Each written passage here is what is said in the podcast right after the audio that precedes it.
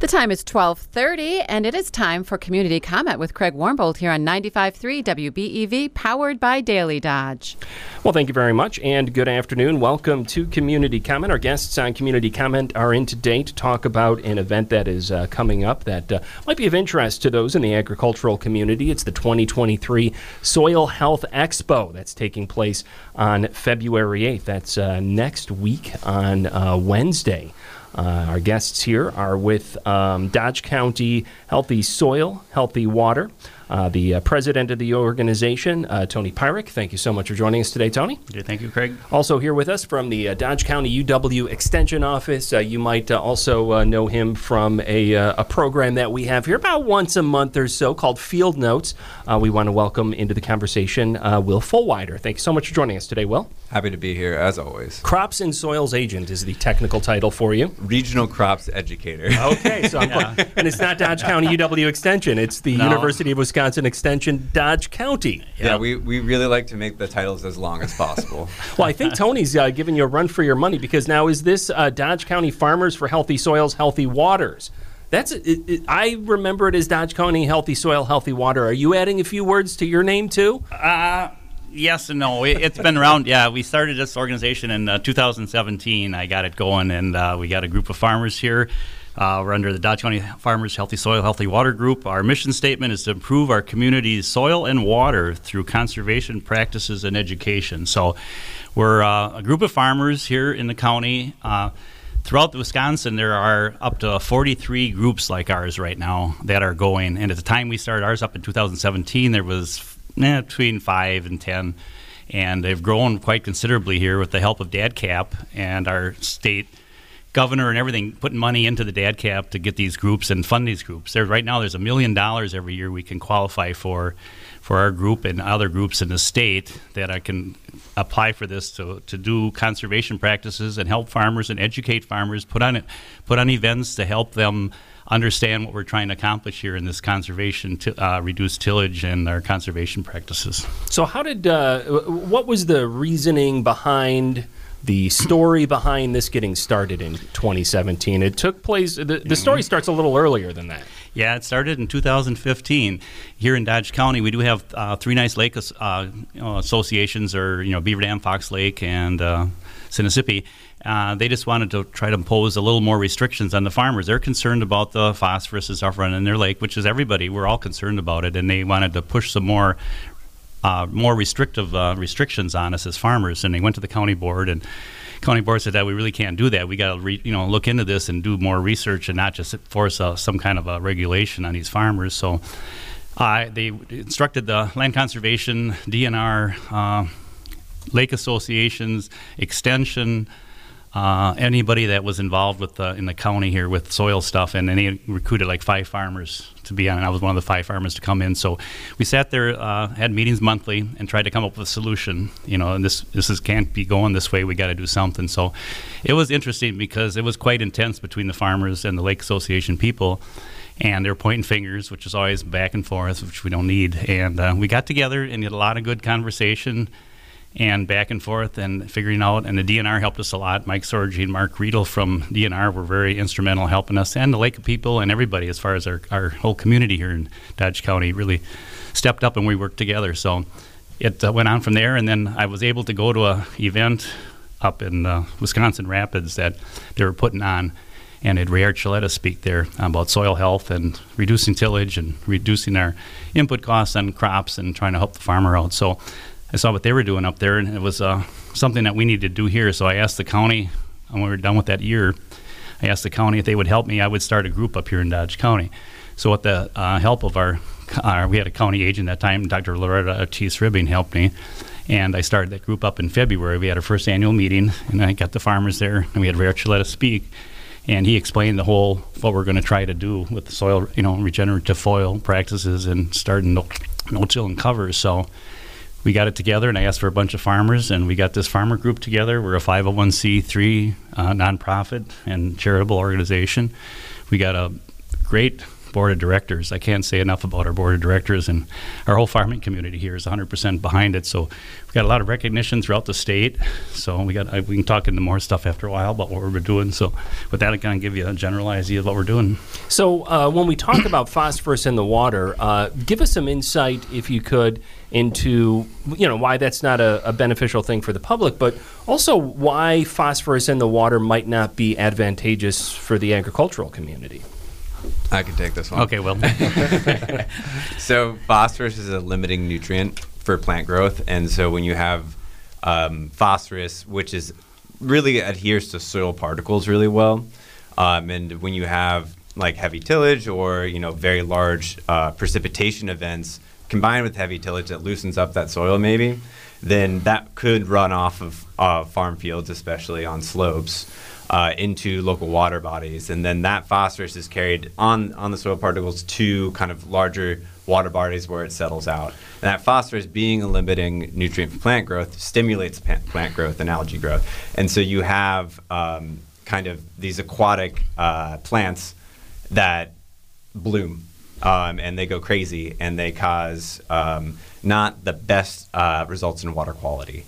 And so what you have are kind of these algae blooms that then they consume a lot of the oxygen also in the lakes and lead to hypoxic or oxygen-depleted environments, and they can also be toxic to humans and animals, the cyanobacteria, especially feeding on that phosphorus. And so you have kind of situations that result in lower water quality. And phosphorus, being a limiting plant nutrient and being as it is bound to the soil particles themselves, is farmers need that on their fields. They don't want to lose that down to the water and into the lakes where it causes plant growth that the Lake Association people living in the lakes and around them don't like. And so they want to keep that on their fields, because if they lose it, then they have to replace it with extra nutrients, with extra fertilizer. And being the limiting plant nutrient that it is, they need that for their crops. And Tony, this is something you see play out on your own farm. Oh, yes, definitely. And this whole movement, what's going on with regenerative soil, is something we need to do and happen here, because our abundance of fertilizer have been pretty easily already available to us, and the cost nowadays is going up and up and up in cost of fertilizer. We know the nutrients are in the soil. We've just been doing the wrong practices on our farms to not get the nutrients we need to get out of them, and also losing the nutrients off our fields by runoff. So by doing this no-till, minimum till, any kind of minimum soil disturbance, you can hold your fertilizer and soil particles and sediment on your fields and not have it run into the lake. So it's something that's moving forward. It's a very fast pace. This is regenerative agriculture. People are demanding, that we need to do something. So this is a big movement. So at the end of the day, you're both being beneficial to the environment, which everybody kind of likes, but you're saving money. Oh yeah. Yeah, we can reduce. We know by reducing our tillage or doing no-till and doing covers, you can save anywhere from $10 to $20 an acre right now on reducing your fertilizer, reducing your insecticide and pesticides and chemical of applications that we do. Because by destroying your soil, any time a tillage actually destroys your soil biology, and nobody really did a lot with that years ago. Soil is a living organism. We treat it as dirt, quote unquote. And we add the fertilizer nutrients to it.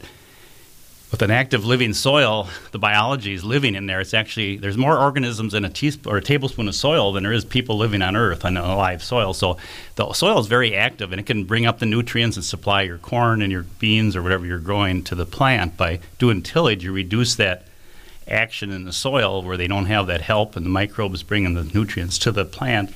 And then at that point, when we're adding all this commercial fertilizer or synthetic fertilizer, so it's going to be an interesting education as we go forward.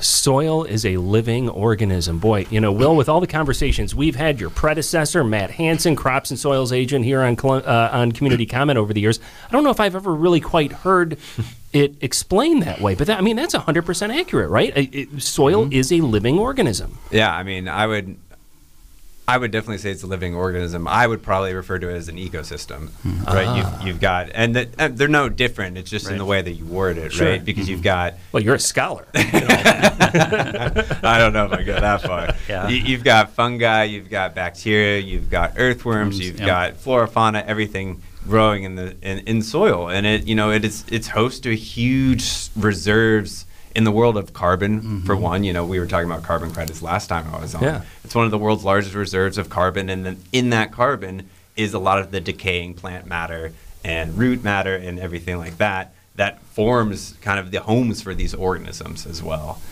and is very important for mobilizing those nutrients for plant growth. So mm-hmm. it is a living organism, and everything that organisms do as functions. So Tony, what kind of buy-in are you getting from your neighbors, your friends out there who are agricultural producers in the county? Let's start within the county first of all. Oh, we've got good participation. There's still a lot of naysayers out there, but like I say, we hold different events during the year, and we'll talk about our annual event coming up shortly here. But we get them to these meetings and explain to them and show them the practices that we need to do. And we've got a good amount of farmers in our county now doing these practices and 100% on board, and they're seeing results.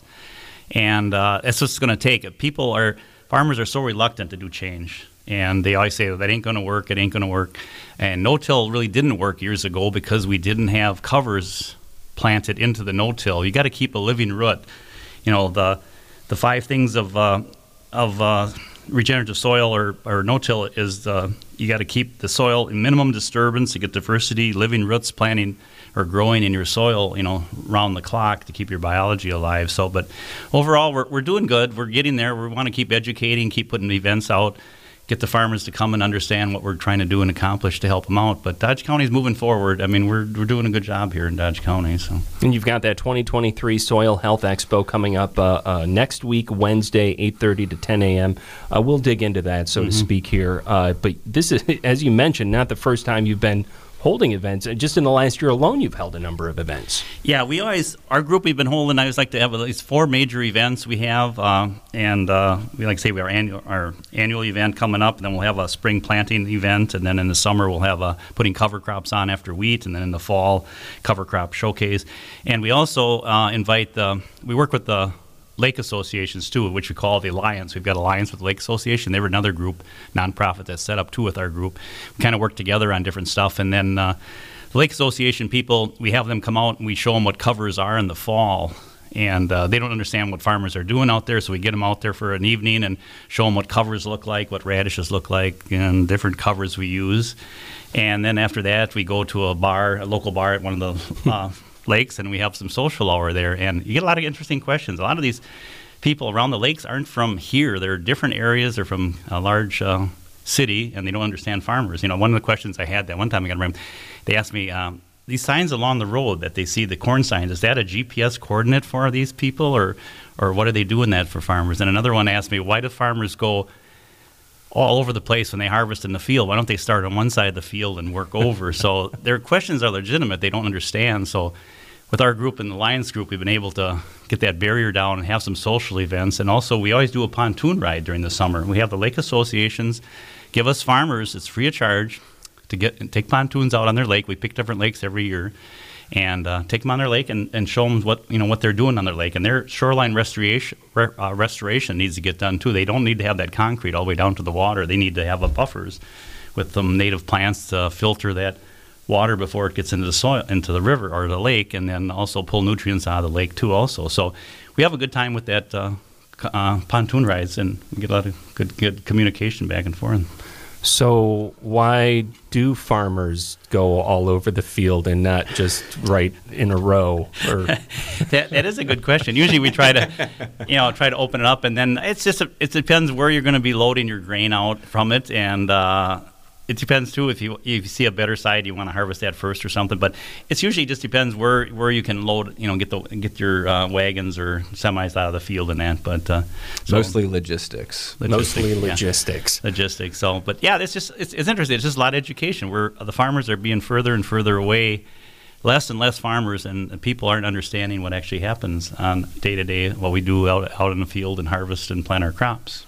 So again, before we dig into the 2023 Soil Health Expo that is coming up next week on Wednesday, for the benefit of our listeners who maybe didn't grow up on a farm or don't have this type of background, we're going to be throwing a lot of terms out like cover crops, no-till.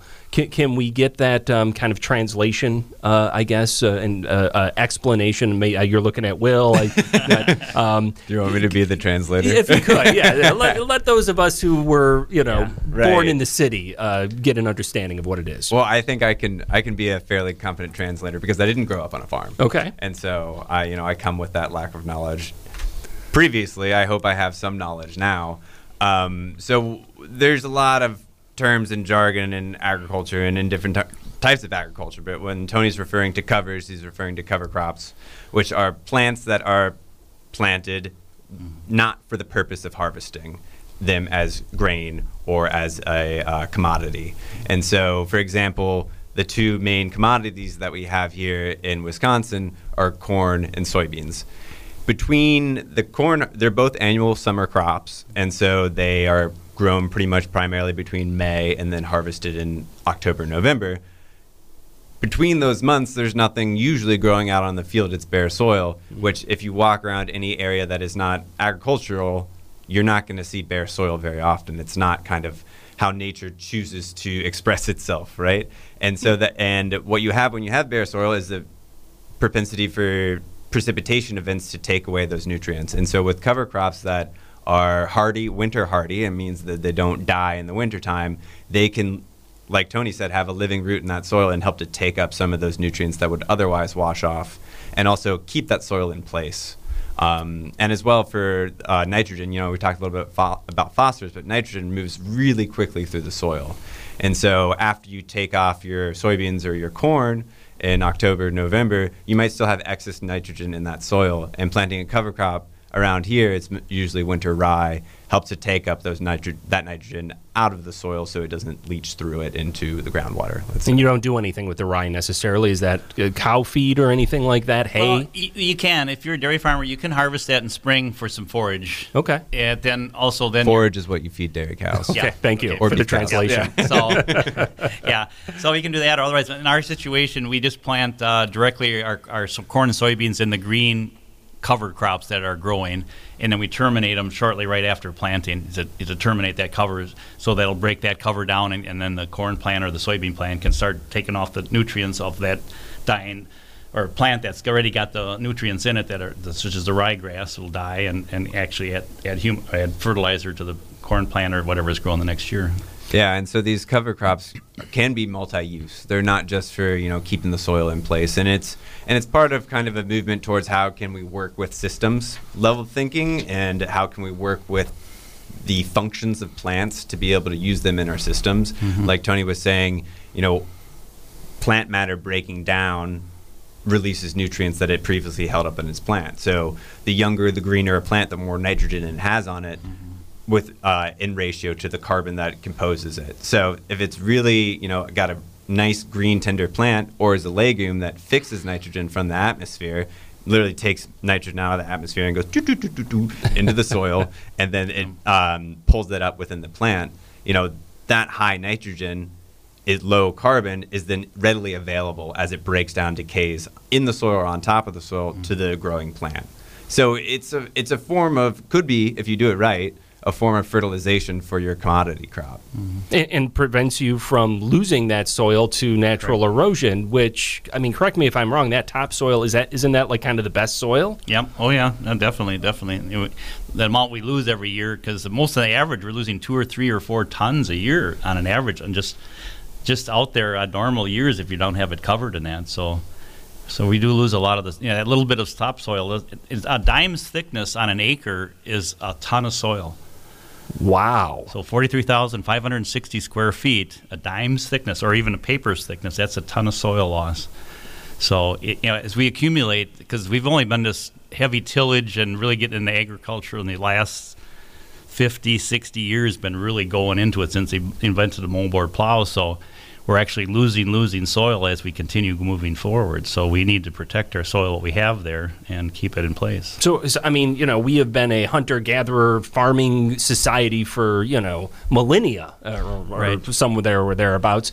And so the changes that we're talking about are relatively new then, and we need to learn to kind of adapt to how some of the processes that we put in place, how they interact with what we do. Yeah, I mean, the dominant ecosystem in southern Wisconsin was the oak savanna, the prairie system of oak trees and prairie in between those oak trees, which was not just happenstance that that came about. It was indigenous people selectively burning the prairie to prevent the growth of other trees. So it was just the old trees that would survive.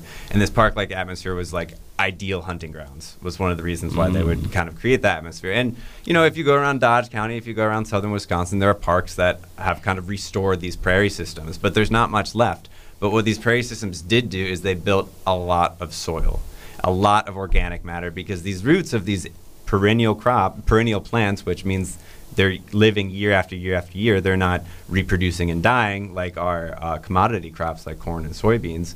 They have these root systems that are, instead of a foot deep, they're 4 feet deep, they're 8 feet deep, and they're really going very, very deep into the soil to pull up nutrients from lower kind of horizons of the soil, which then creates a lot of organic matter production there. So Dodge County, southern Wisconsin, we have beautiful soils, you know, sometimes up into the 4% organic matter, which is pretty high, these previously prairie soils. So when we have been doing kind of this heavier tillage, it's what it's doing is it's aerating those soils, it's introducing oxygen, which then allows the biology to break down that organic matter and give it as nutrients to the plants, which means we've had really great production over the years, but we've been depleting that organic matter bank. And so we need to kind of come up with different ways to, how do we build that back? Is one of the things that Tony's talking about in this regenerative or agriculture movement, is how can we build back our soils? So in the interest of sharing best practices with your neighbors, with your colleagues, with friends, family, fellow agricultural producers, you're going to have an event like the 2023 Soil Health Expo that is coming up next Wednesday. Who is it that you want to attend this event? Well, mainly the farmers, but we can have any individual or lake association people or anybody out there that is interested in learning about. We got David Brandt coming. He's called the godfather of no-till, and he's from Indiana, and he's been doing no-till and covers for years and years and years and years. He's got a lot of experience in it. But we welcome anybody. It's an educational event. It's going to start at 8:30 in the morning. It's at the Juneau Community Center, and we got fabulous Chef Chance there doing our food. So we're going to have in the morning a little social event, or just a meet and greet until our meeting starts from 8:30 until 10. We're going to have coffee from Higher Grounds Coffee Shop. We always have them bring our coffee, and Chef Chance will have bagels with his special, cream stuff so we can put on the bagels, and we got some fresh fruit for you in the morning. And then in the afternoon, we'll have a nice fancy dinner from Chef Chance at noon. So that's an enticement to get people there, but it's kind of funny to say that, but we gotta draw farmers in. I remember growing up, my dad would always say, "Well, I don't know if I want to go to this event because I don't think they're going to have very good food there." So it's a funny thing we always say, but it does entice people, to come. And there's these people out there that'll say, "I don't know if I want to come." Well, the meal's going to be good, and there's all free food or not, food there. We'll get them there, and then they can start learning, and educate themselves. But it's open to anybody. It's you just got to go to our Facebook page, Dodge County Farmers, or our website, or call the Land Conservation Department and get registered.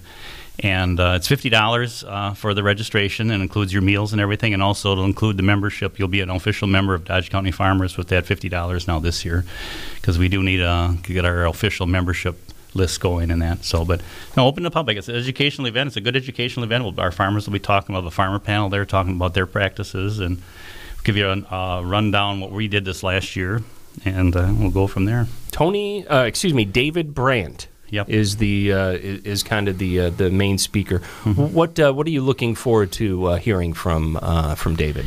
Well, he's got a lot of experience in using the covers, reducing his cost per acre. Reducing his weed suppression, the weed suppression, the fertilizer input costs he's seen over the years. He's got a lot of experience in it. He's a very humble farmer. I got to know him, really nice. He does a lot of speaking across the United States, and just got a lot to share, on what he's seen and what he's doing. And we don't have 100%. Nobody's got the right answer what we're doing here. We're all trying to work together and get this. I'm not saying we've got the right answer here, myself or anybody doing these practices, but it's something we need to keep building on and learn off of other people and see what we can reduce in our cost per acre. And we're starting to see that it does work, and we can start reducing our cost per acre of growing crops and produce a better crop. because you saw that. You've seen that in action, Tony. Oh yeah. You've been there. Does the work that is put into it outweigh the or is it does it justify basically the work that you're putting into it? Oh, I definitely think, because I remember as a kid growing up and 16 years old, I was moldboard plowing. I thought, we had the world by the tail moldboard plowing. My dad always said, if you didn't cover all the stalks, we drove around when I was younger and growing up in the 70s, and the farmers didn't have their ground black, and all the residue's got to be covered underground. It's got to be covered. Well, we were taught wrong, that wasn't the thing, and then we went into chisel plowing, and then you left some residue on top, and now we're into no-tilling, so... It's a process. I guess we weren't educated properly, and our input costs were cheaper years ago, so farmers just wanted to get up and go. Well, now we got to understand what we're doing out there, and these practices do work. I've been seeing it. We've been no-tilling for quite a few years. I started in 93 or 94. Their crop consultant got me going with some no-till. It does work, and everybody still wants to do that chisel plowing or digging the soil up, and it's kind of in their blood. They got to hop on a tractor and do that, but they don't just understand what they're doing to the soil by destroying your soil structure over winter and destroying your soil biology. I was going to ask Will if he would translate Mopar plowing, but I think based on your explanation, I kind of glean that we're talking about turning the soil over right, here, exactly. Essentially, which is not a good idea. Well, there's a lot. We don't know everything about the soil. Even the scientists that work at the university, we are learning something new every day. And so it's not like things that were done in the past were inherently wrong. Mm-hmm. It's what was thought at the best at that time, like everything that we learn, and we're constantly learning, so we're constantly adjusting our practices. And nothing's the silver bullet, right? Just because you start no-tilling, your whole farming system's not going to totally change, and you're not going to make millions of more dollars. It's a system, right? So we have to take a systems approach to it. No-till might be part of that, and it's a learning curve. The first year you do it, you may not get the results that you want, but 1 year is 1 year, and you have to try it. Start small. Is what everyone says, and it's 100% the best advice. And make sure that you get a couple years of it small so you can figure out how it works for your system. And no-till, cover crops, there's a lot of other things that you could be doing as well. And it's all part of that larger system, and you have to figure out what works for you. And from a profitability standpoint, I think is really important. That will be one of the topics next Wednesday, cover crops for soil health and reducing inputs to increase profitability. Dave Brandt, the Ohio no-till farmer, going to be that featured speaker on that event. 8:30 is when things get underway with coffee, donuts, and vendor booths. Then the expo gets underway in earnest, 10 a.m. to 4 p.m. at the Juneau Community Center. That's 500 Lincoln Drive in the county seat of Dodge County. Our guests here, Will Fulwider with University of Wisconsin Extension, Dodge County. Tony Pyrek is with the Dodge County Farmers for Healthy Soil, Healthy Waters. We do have to take a break. We'll be back here on Community Comment in just a few minutes. The time is 1 o'clock here at 95.3 WBEV, powered by Daily Dodge. Let's go back to Community Comment with Craig Warmbold. And our guests, Tony Pyrek. He is with Dodge County Farmers, Healthy Soils, Healthy Waters. Will Fulwider with University of Wisconsin Extension, Dodge County, talking about an event coming up. It's geared toward farmers, but anybody interested in water quality, healthy environment, certainly invited to the 2023 Soil Health Expo. It's going to be next Wednesday, getting underway at 8:30. The expo gets underway in earnest at 10 o'clock, and it's all at the Juneau Community Center, 500 Lincoln Drive in Juneau, talking about a variety of sustainable practices that are best practices, you would contend, for farmers. Not just in Wisconsin, but, this is kind of a new global approach, it seems like, based on this conversation today. Give me some insight into the role that Dodge County and Wisconsin are playing in this conversation in kind of the big picture in terms of the United States, in terms of, some of these best practices, looking at these on kind of a global scale. Well, like I say, we're across the United States. Wisconsin is recognized for all our farmer-led groups we've got going, and we're just lucky here in Dodge County. Our group has been very, very progressive, very forward. and instrumental in getting this stuff going. So we're recognized through the state as one of the leaders running these groups and that, which is, you know, we're very humbled for that. But we've also been able to, our Governor Evers reached out to us this last fall. I got an email from him, and he wanted to come out, and he was visiting some farms and that and doing his run, and wanted to come out and just thank us for doing what we're doing here in Dodge County and moving forward with this. And I took him to a Chris Connolly farm. We showed him a farm and that, and he really enjoyed doing that. So it was a nice 45-minute visit with the governor, and recognized us for what we're doing here, and I gave him a lot of compliment. We need that DATCP support for our group here. We're just lucky, and Will can come and chime in on this and how our groups are established and how we're lucky to have these groups here in the state of Wisconsin. Yeah, so DATCP, which is the Department of Ag, Transportation, Consumer Protection, makes available currently $1 million annually, which is, you know, if you think about the state budget, a drop in the bucket, of seed funding, of grant funding for these farmer-led watershed groups.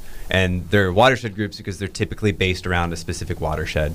Dodge County is a little bit unique in that it's the whole county rather than a specific watershed, but you could say the Rock River encompasses most of the county, although there's a little bit sliver that's not that. And so there's a grant application process that has kind of been updated as the years have gone on, and usually that there's someone within the Land Conservation Department or someone that works with a local NGO that is affiliated with the watershed group that helps the farmers kind of cobble all of the information together and put together the grant application that is renewed annually and reviewed by the Department of Ag here in Wisconsin. And so that's kind of how the process works, and people that are interested in starting up new groups in different watersheds can do so. The state government has been very supportive of the groups so far and has increased that spending, which has allowed more and more groups to kind of enroll in the program.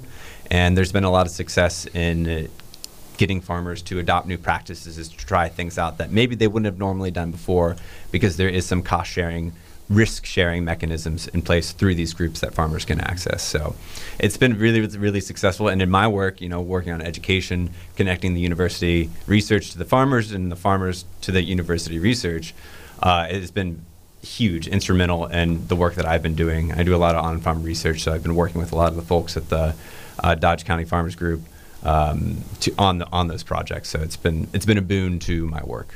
920-885-4446, by the way, that phone number if you've got a question for our guests here today on Community Comment. And all this that we're talking about has gained the attention of folks from outside of Wisconsin. Give us some insight into some of the people that you've spoken to about this, Tony. Yeah, it's interesting. I'm a mentor for the state of Wisconsin. DATCP's got there are 5 of us for the state of Wisconsin mentoring to help groups get started and help establish groups. And I got a call from Oregon, and I thought it was state of. I said Oregon's just here in Wisconsin. No, it's the state of Oregon. The Land Conservation Department called me. They're interested in trying to get groups going. They hear what we're doing here, and that, which is very humbling. And that, and then also I talked to the Land Conservation LCD department are down in Illinois, and they want to get some groups started too. They're having a hard time getting farmer-led groups going down there. And then also one day when I was combining corn, I got a call from London, England. So.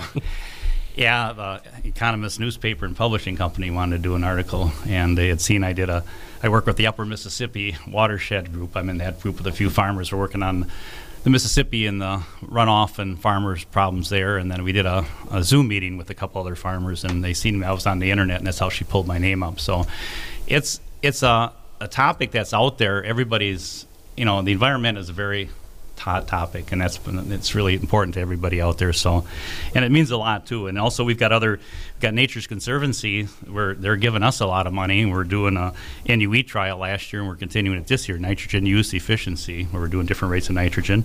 And we got Sand County Foundation giving us money, and we have water infiltration probes on farms in our county, and we're comparing them to a neighbor that does tillage, and compared to our farm, which we don't do tillage, and see how the water infiltrates on a 3-year study. So we do have a lot of projects going. A lot of different conservation groups are interested in giving us money and doing research. So it's been a kind of an interesting and fun time out there. So what does that tell you then about the path that you're on? Well, it's needed. I mean, we got to go that path. We got no other alternative. And as you get into the nutrition, now they're starting to dig into the nutrient density of our corn and our soybeans in that.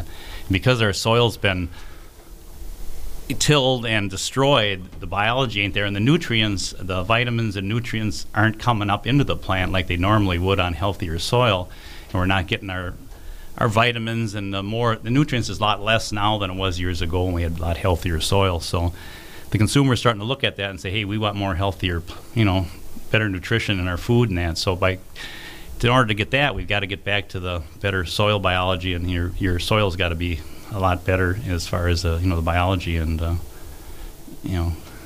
So you seem to be saying that in addition to some of these cost-saving measures that we're talking about, some of these environmental advantages that come with it, the average consumer just in going to the store and buying some of the things that they normally buy could see greater nutritional impacts in their lives. That's I don't even remember that coming up in all these conversations that we've had these many years. It's interesting. It's been coming up now because there's a lot more. We're having a lot more health issues over the years, and we got to determine where is our problem that comes from these health issues, and that's what's kind of bringing this stuff up. It's everything in what we do and what we eat and what we do nowadays. So they're tracing it back to nutrients that we don't have in our food we eat anymore and what we raise. So it's interesting. It's coming full force, and if people start demanding it, they're going to we'll be pushing the farmers to do a little better job of what we do.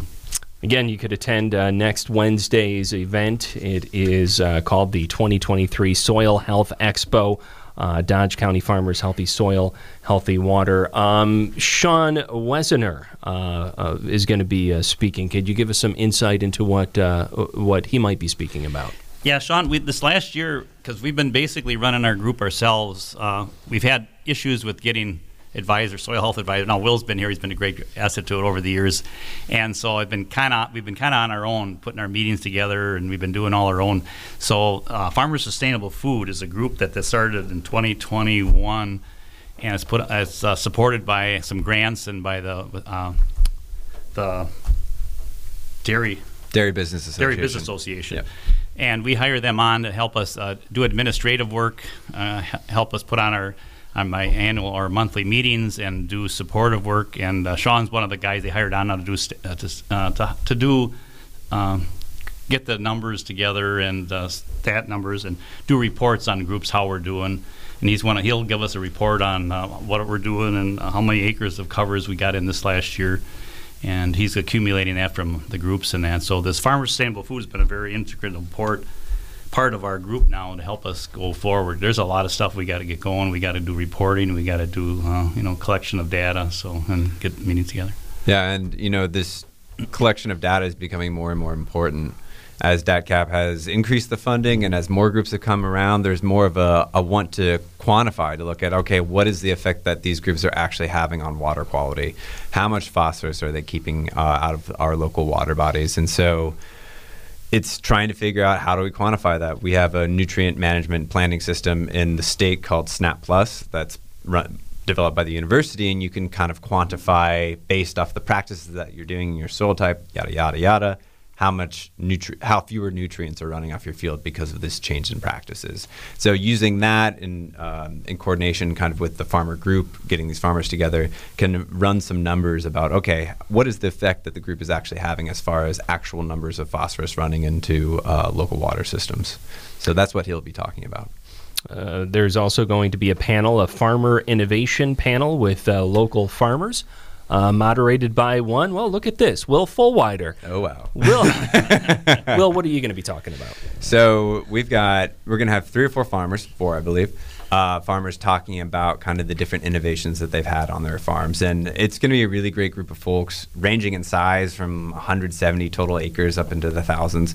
So doing different practices that work for their farms that are trying to increase their margins while also being mindful of the environment and decreasing nutrient runoff. So farmers that have introduced grazing into their system, introducing livestock back onto the land because of the benefits that you can find therein.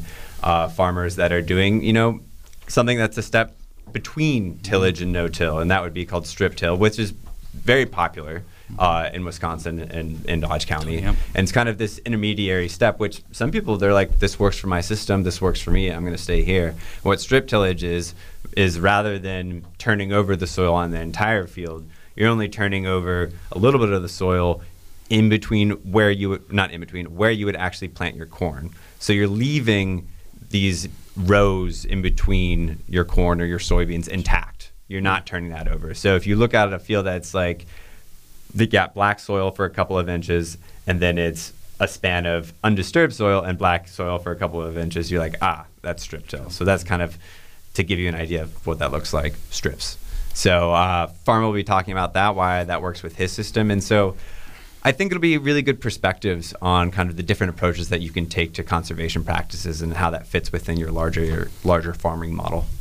And there's been $1 million in funding that was part of the most recent budget that was given to the state ag department, essentially, to make some of these practices possible. So this is, local farmers can get a little piece of this funding to employ some of these practices? Yeah, we come up with programs. Last few years, we've always had CCIP, Cover Crop Incentive Program, and we paid them $25 an acre up to 40 acres, and in return, if you put those covers on, you had to have a match. So for every one cover we paid, 1 acre of cover we paid you for, you had to put 1 acre of your own to give some, skin in the game. So we did that for a few years. Now we got to move forward with that. Now we're paying for a pay per performance, and that maybe Will can go more into that. It'll be any kind of practices that'll reduce our phosphorus and reduce sediment. So we cover kind of a broader spectrum rather than saying just one practice if you're just going to do strip till and pay this or and that. So with the pay for performance, they'll give a lot more options to people. Yeah, so what that entails is rather than being restrictive to cover crops, any practice, like Tony was saying, that you believe or is credited to reducing sediment runoff, soil runoff, and therefore phosphorus runoff from your farms can be kind of cost shared. So reduced tillage, cover crops, or engineering on your farm, like putting in grass waterways, which is areas that water tends to run through the farm and would normally cause erosion, have a permanent cover and are taken actually out of production. Because usually they are marginal land anyways, or are constantly being eroded, so putting that in a permanent cover, that could qualify. So it's a really quite a long list of practices and a little bit more flexible for farmers that maybe have already put in the covers for a long time, their whole field's in cover crops, so they're like, okay, what more can I do? And it's like, well, we have this new program that is, and it's not paying you for a practice, it's paying for the phosphorus that practice helps to save on your farm.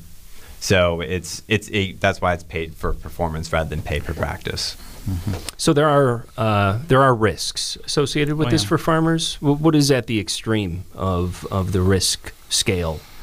I mean, I think it's a learning curve is the risk of it, really. It's, let's say you've never done no-till before and it's a really wet spring and you're having trouble, you would have trouble getting in anyways. And it is true that with no-till in the springtime, it takes a little bit longer for your soils to warm up, to dry out.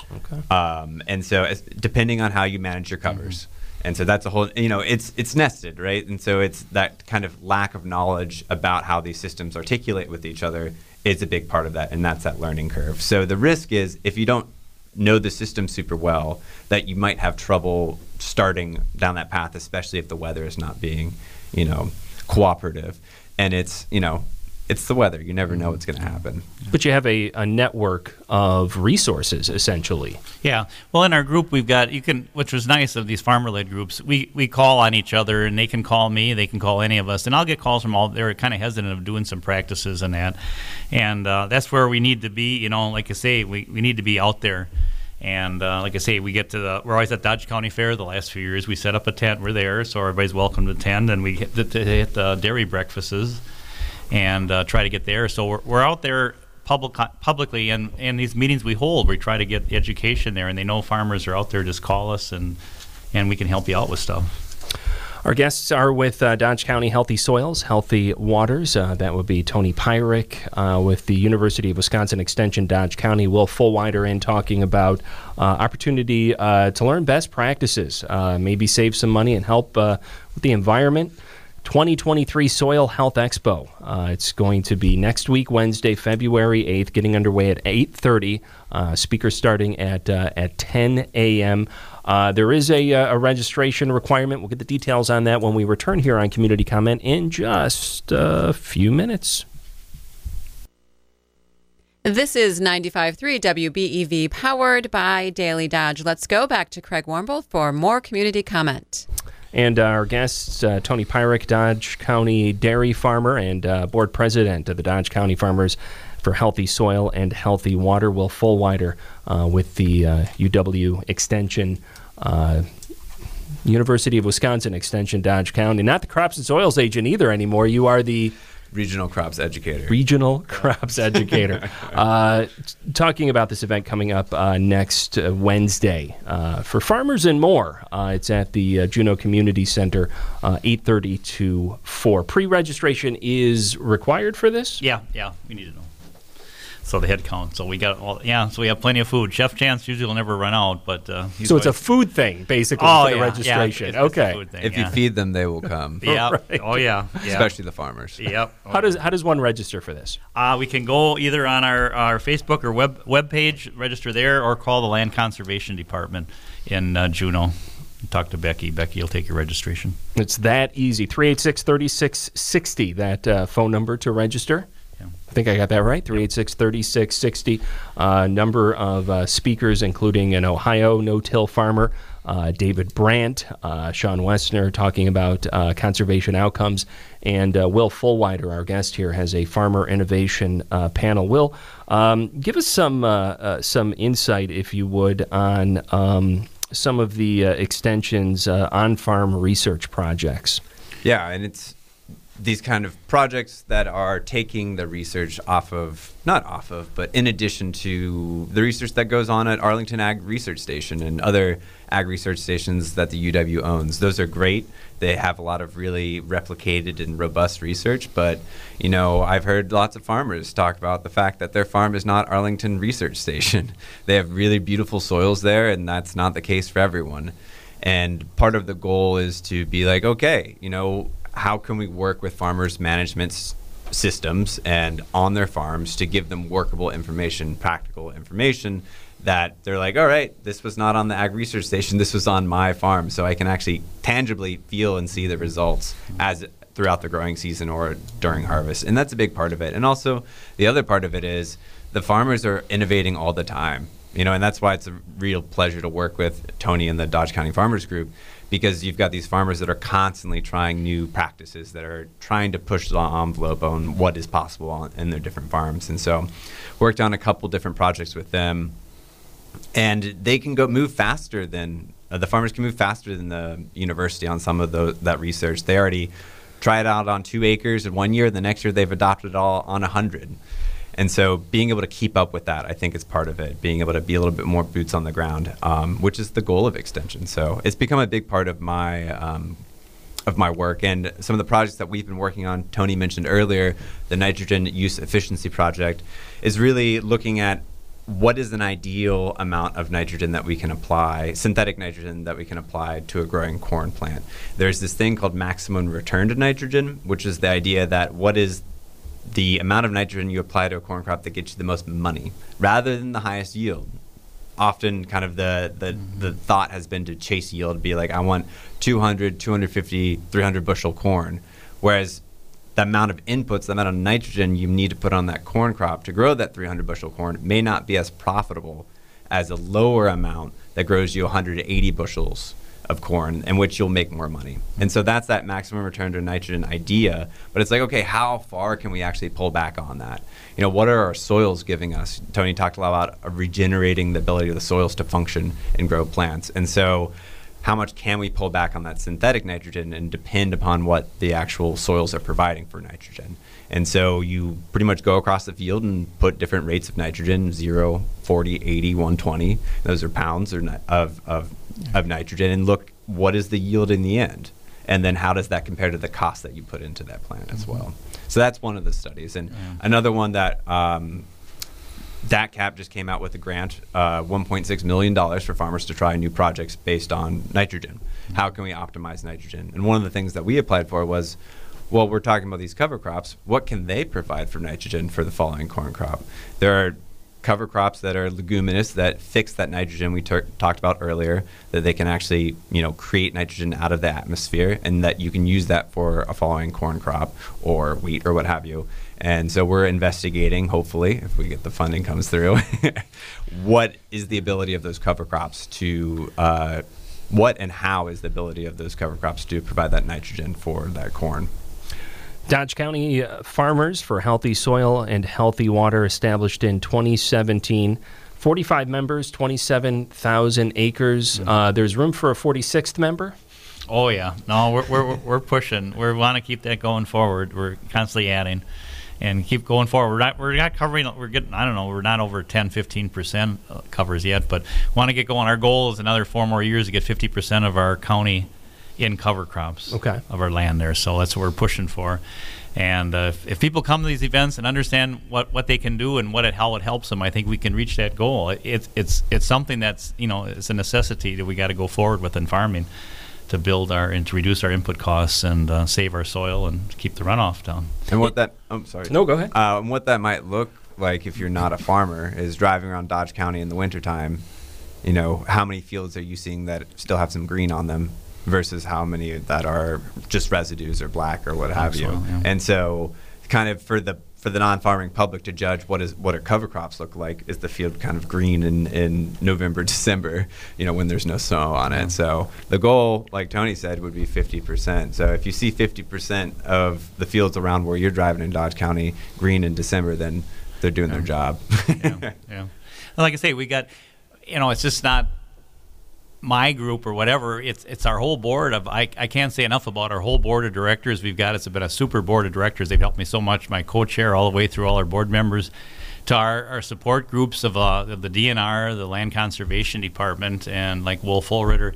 It takes a group of farmers. It's not one individual. You got to have a good group, and you got to have, like a Dodge County farmer, we got a good group going, a lot of good farmers that are doing practice, that believe in it, that it moves forward, and that's what it's the key to these groups moving forward. They have good farmers, good participation. And here in Dodge County, we got a lot of support. Lake Association people have been excellent support to us. They've been really instrumental in helping us and moving forward with this stuff. So we got to congratulate. I just put like give a lot of congratulations to our whole county that they're really supporting us, and we appreciate the support. Anything you can do, you can call us. You can follow us on our Facebook page. We've got an active Facebook page. Our Dodge County webpage, and anything you want to do or you want to help us, want to be involved with anything, let us know.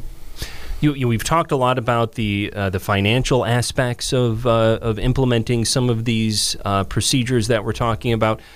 What does the time commitment look like? I would assume that with anything, implementing any new type of process in any field, there's going to be a little bit of time investment at the onset, and then that kind of just evens out and becomes part of the process. Could I assume that these practices we're talking about now are similar? Oh yeah. Anything it take, you know, your first year you're going to have more, you know, you'll be putting more, you know, your effort and money into it, and it as it keeps moving forward, you're going to see the return. You know, it's not going to happen in 1 or 2 years. You know, switching over the no-till and covers, and you got to give it time. You got to let the soil build the biology, and you know, keep moving forward.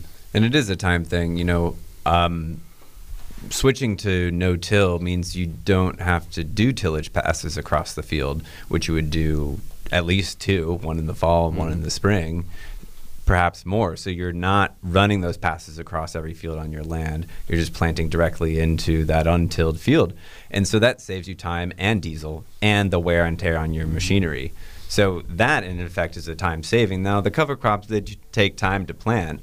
And as you get more into later seasons, let's say it's a delayed harvest season, you're into November or maybe even December when you're harvesting, it becomes harder and harder to plant those cover crops. But, I mean, people I've talked to farmers that have been like, yeah, I just spread that winter rye over the snow, which was great because they could see where they planted it then because it's sitting right on top of the snow. But, you know, it's a lot of these plants are pretty hardy and flexible. So even if you're like, I'm not going to be able to get in the cover this year, it's worth a try. No, they're pretty flexible. Yeah, put them in, we up to Christmas we planted already, and they will grow. Cereal will grow on anything. Another thing I want to mention, too, we do have a sponsorship drive. So if anybody wants to be a sponsor or sponsor our group or give us money for sponsorship, we're always welcome to it. Like I say, we use that money for education and put on public events that you're always free to come. Because normally most of our events during the summer are all free for the public to come.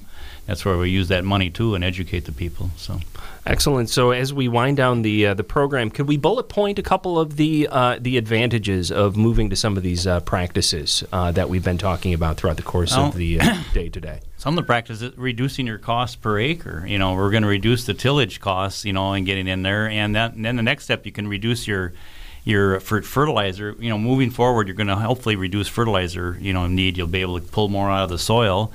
And weed suppression has been another really very positive, although it can suppress a lot of the weeds we've got a problem. Then from there, bringing back our insects, our beneficials. So we're spraying some of these insecticides and that. We're killing more beneficials than we are. That little insect out there that's doing the damage is very minimal compared to the ones we kill that are beneficial.